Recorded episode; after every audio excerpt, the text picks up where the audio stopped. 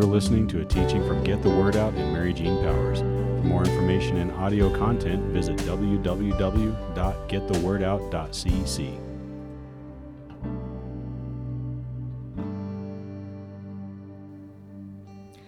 Sabbath rest.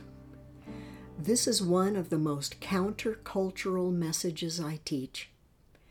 And after 40 plus years of being in ministry myself and working with people in ministry, I have found this to be a very challenging message for the church because, in many ways, it stands in direct opposition to our modern day ministry lifestyle.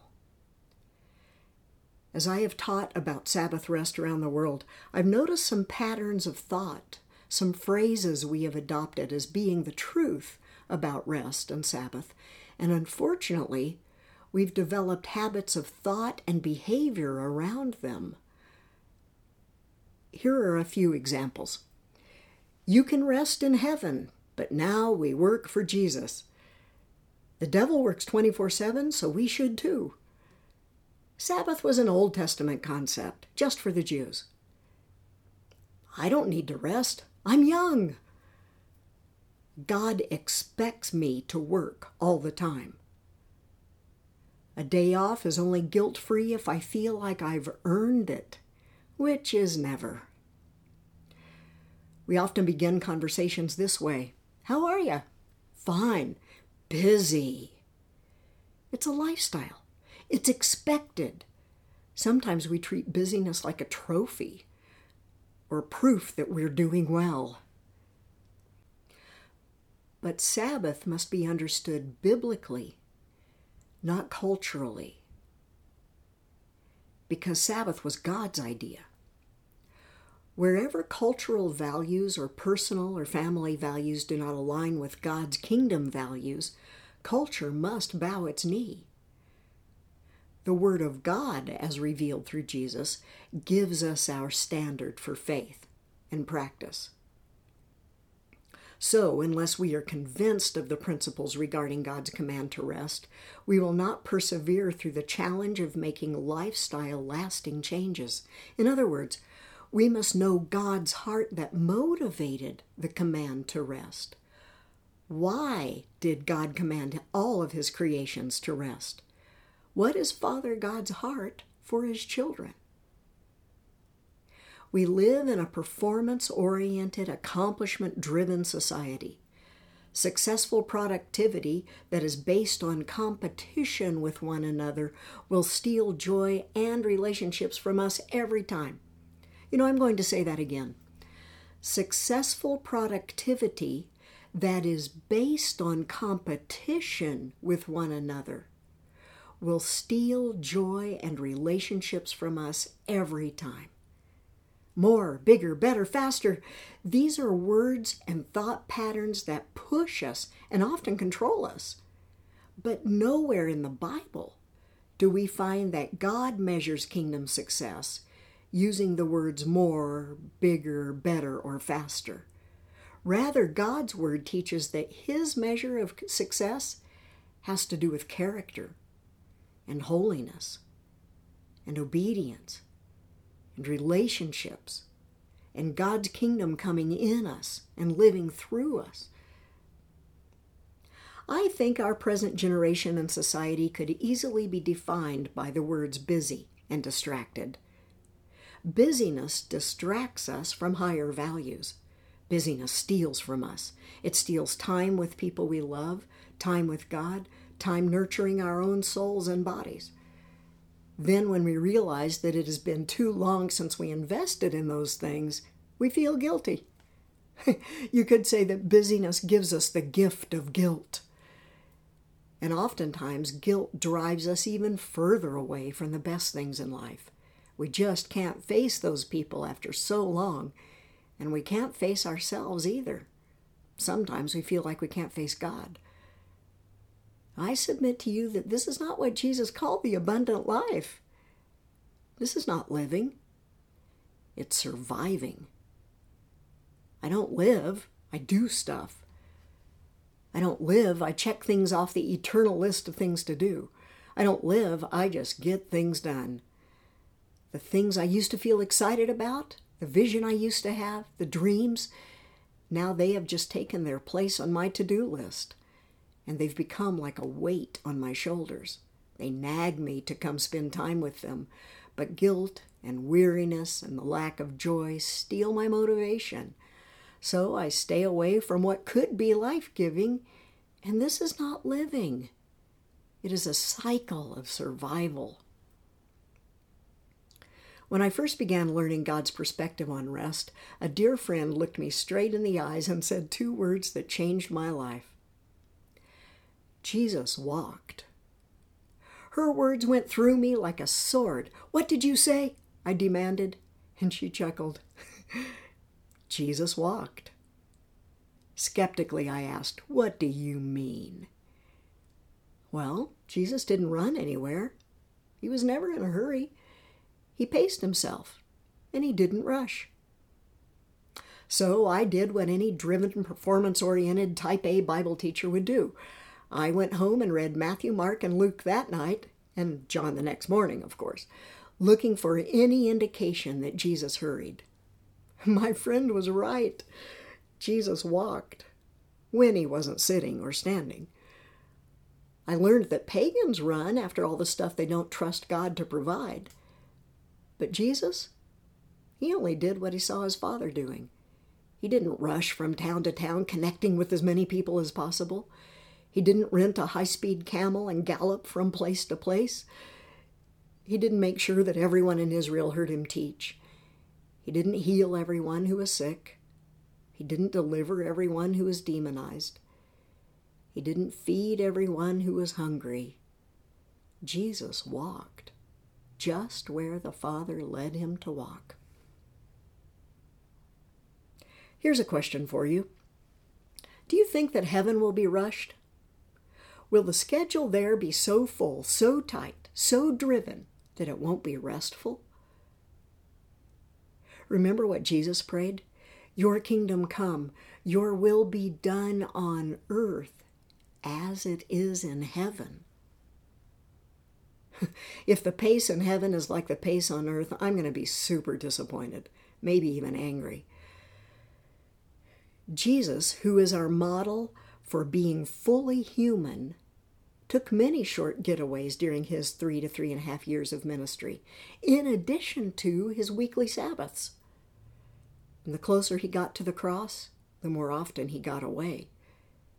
He got away for a variety of reasons, including to pray, to align with his Father, to physically rest, and to be away, just hang out with his disciples.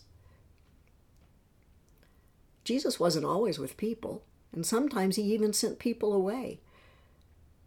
Sometimes the front yard was crowded with people waiting to hear him, and he went out the back door.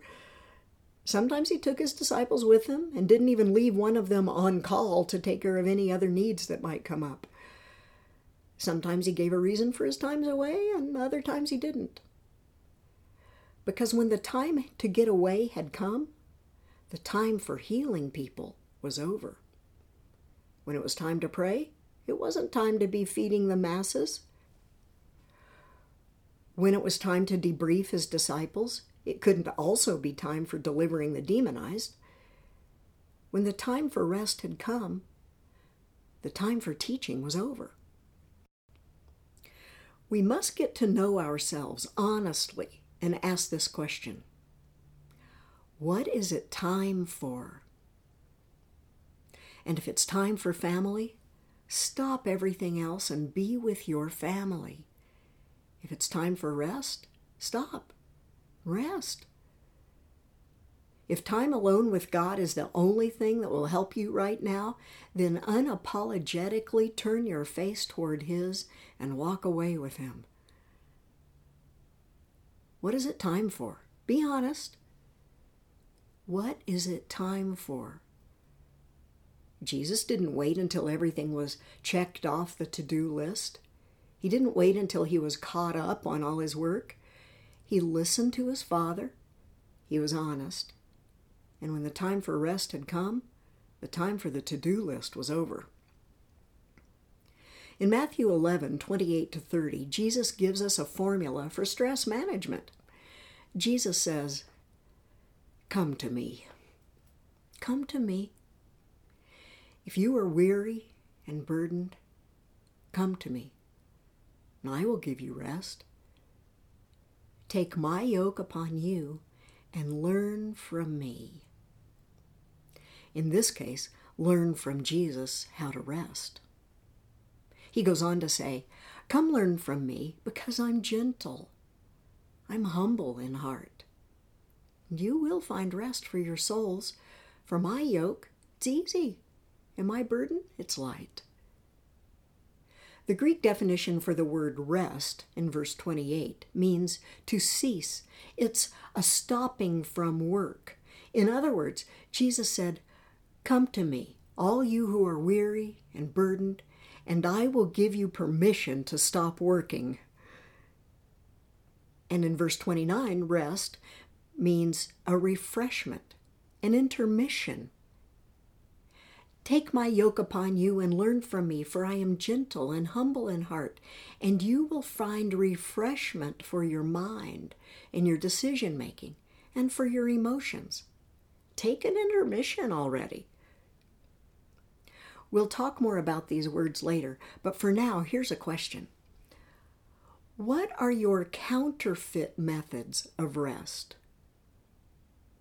In other words, what are the things you tell yourself are restful, but they really aren't? For about five years, I took many trips to Venezuela to serve in an orphanage. Because I would come home physically exhausted and emotionally spent, I would take a few days to recover and reflect after each trip. In Venezuela, one family of kids that we rescued were found naked and eating raw fish under a bridge. Others had been sold into prostitution by family members for drug money. One boy had watched his mother's boyfriend beat a sibling to death. Most of the kids were full of worms.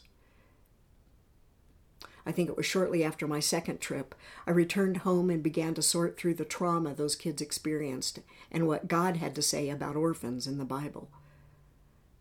I had not watched television since before the trip, and one evening, after I'd been home for a few days, I walked past the TV, picked up the remote, and began to scroll through the, the three channels I could get. The first channel advertised an upcoming new series of award winning violence, rape, and betrayal. I was repulsed and quickly changed the channel. The second show was of a screaming woman running from a man with a knife. My heart was beginning to pound in my chest as I tried the third channel, where a terrified little kid was being traumatized by an abusive adult. Feeling nauseated, I turned the TV off and threw the remote down. And then I heard these words You were just going to sit and relax for a while.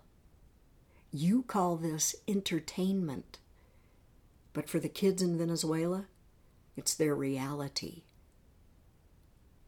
Yeah, we call this a relaxation or entertainment. We call it rest after a long day at work. And I submit to you that this is counterfeit rest. It's not what God intended. What are some other things we do, even habitually, that we call rest, but they're actually counterfeits? They steal life from us rather than give life to us. Again, we need to be honest with ourselves. We need also to know ourselves well enough to answer the hard questions. Questions like What restores me emotionally? What gives me mental rest? Can I even tell when I'm mentally exhausted? How can I rest from sensory overload, from noise and screens, from something constantly in my mouth, or always listening to the radio or a podcast or music? How can I rest from ongoing demand in my relationships, even if I am an extrovert? How can I rest from productivity, from always doing, accomplishing, feeling driven to do more, do more? Am I trying to convince myself that sleep is the answer to all kinds of rest, even though it only gives me physical rest? Am I trying to convince myself that true spiritual rest can come through hours of intercession and worship and Bible study and ministry, even though it only comes when I spend uninterrupted time simply being with God. Well, one thing I've learned God does not want us to be exhausted all the time. It is not God's will that we are tired all the time. So let's talk about the Ten Commandments for a few minutes, since that's where God tells us to remember to rest. First, does God have rules? Of course, He has rules. He has rules for the same reason good parents have rules to protect us and to help us.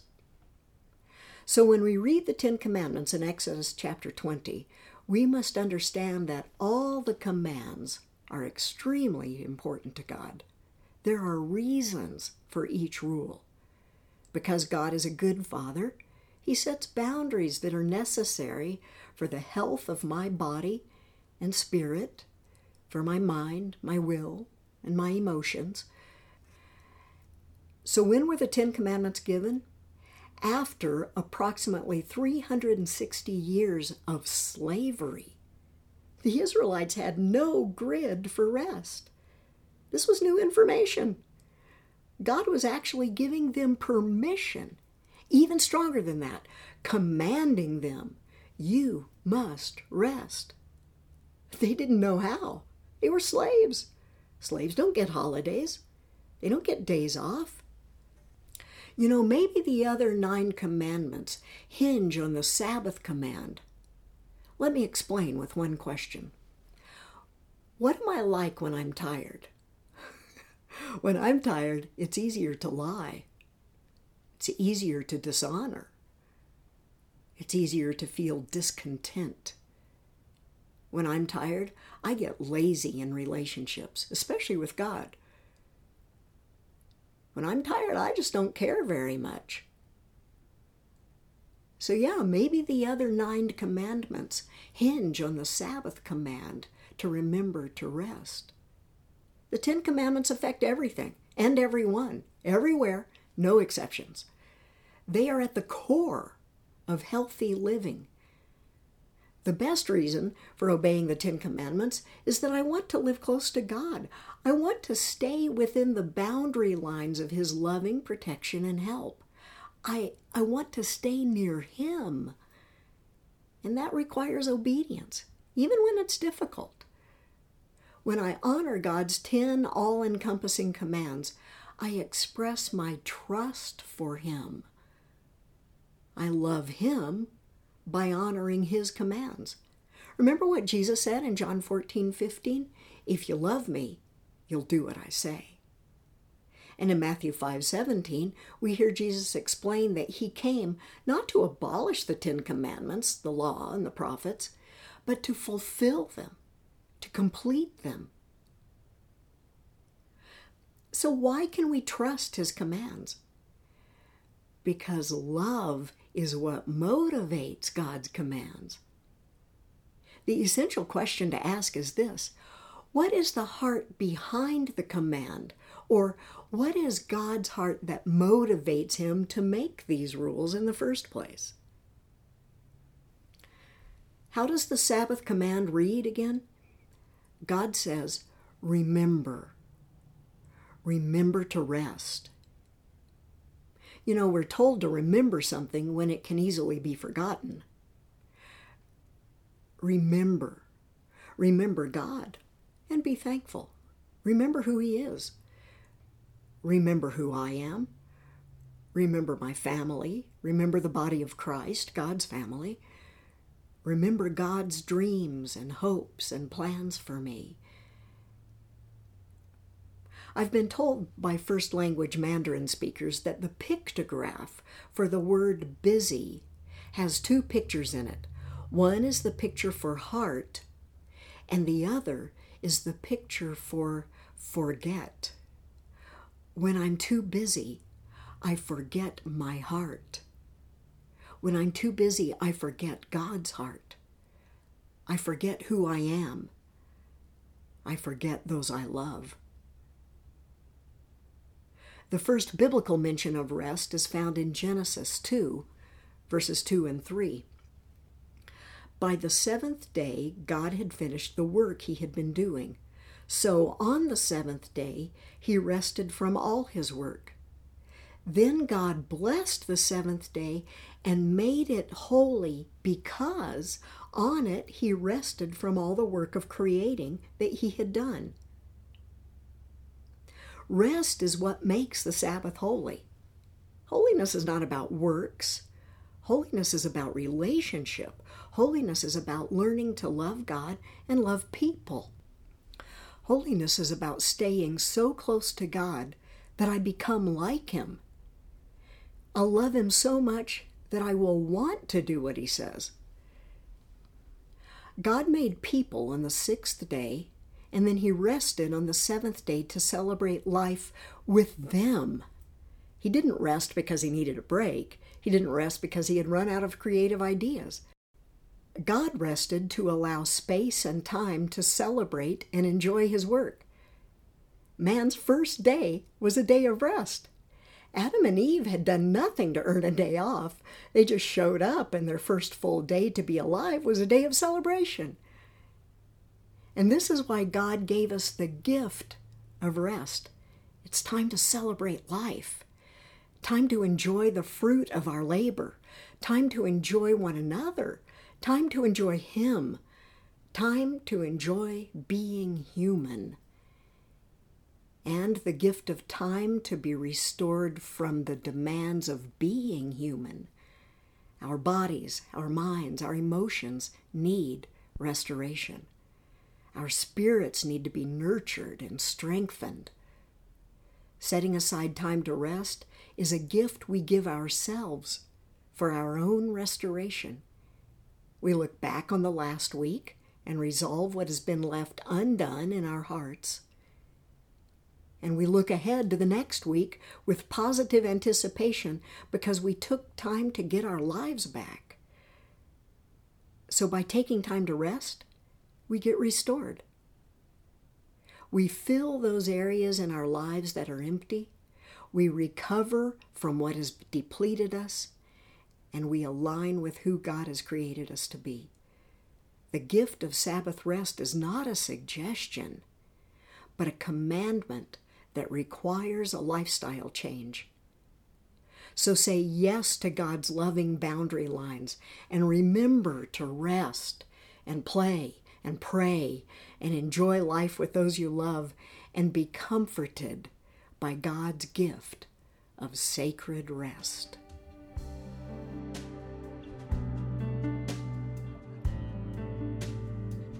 Part two of this podcast, Mary Jean will teach about seven specific religious fallacies that many of us have believed about rest.